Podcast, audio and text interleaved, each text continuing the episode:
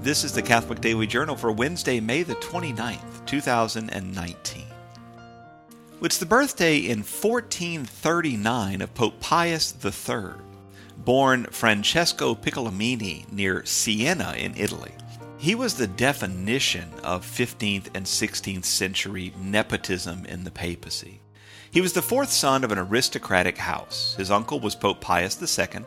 He studied law and got his doctorate, and then, without any reason at all, he was placed in charge of the Archdiocese of Siena with basically no experience and named a cardinal. And we should note he served in that role without being a priest or a bishop, and he did so for 43 years. Then he was elected as pope suddenly on September the 22nd, 1503. A week later, he was ordained as a priest. The next day, he was consecrated bishop. And given that the man was frail and elderly, this took a lot out of him, and many of the rituals of ordination were simply skipped. After another week's rest, he was finally coronated as pope on the 8th of October, fully two weeks after his election, and ten days later he died. Sadly, Pius III is one of dozens of examples of the disastrous era of the great Italian houses warring over the papal throne, which was rich with benefices and lands. It was a dark moment, but we have to remember Pius III in hopes that moments like his will never return to the Church.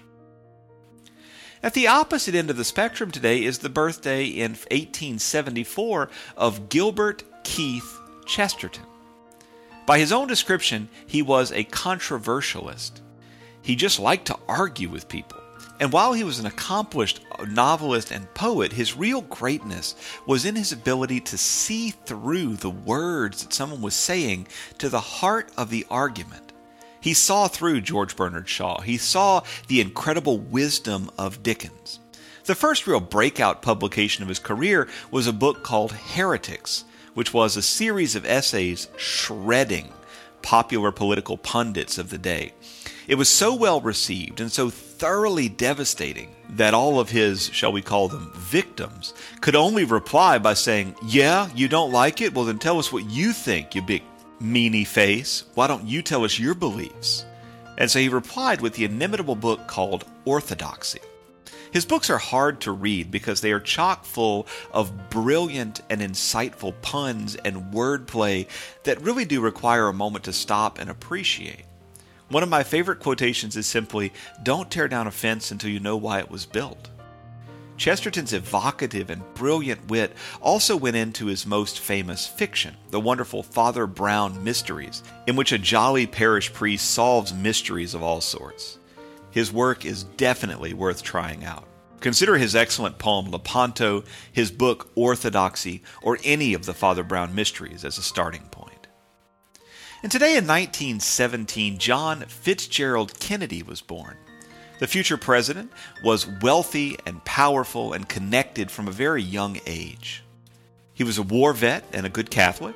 His family are even today considered political royalty despite the huge skeletons in their closet. Kennedy is sadly remembered mostly for his assassination on November the 2nd, 1963. And that fact is tragic in its own right, but Kennedy was also a remarkable president. He made a way for Americans to walk on the surface of the moon. He saw us through the Cuban Missile Crisis. And he also painted a picture of classic Americana alongside Frank Sinatra, Marilyn Monroe, and the Vegas Strip he was cool. He was good looking. He was an icon of American possibility. Finally, today in 1929 in Newcastle, England, Peter Higgs was born. At the age of 35 in 1964, he theorized a subatomic particle called the Higgs boson, which would change the way we think about physics. And it did. Profoundly. So happy birthday, Dr. Higgs. The Catholic Daily Journal is supported by listeners like you. For more information, visit CatholicUnderground.com. Until next time, be on the lookout for the Lord at work in your life.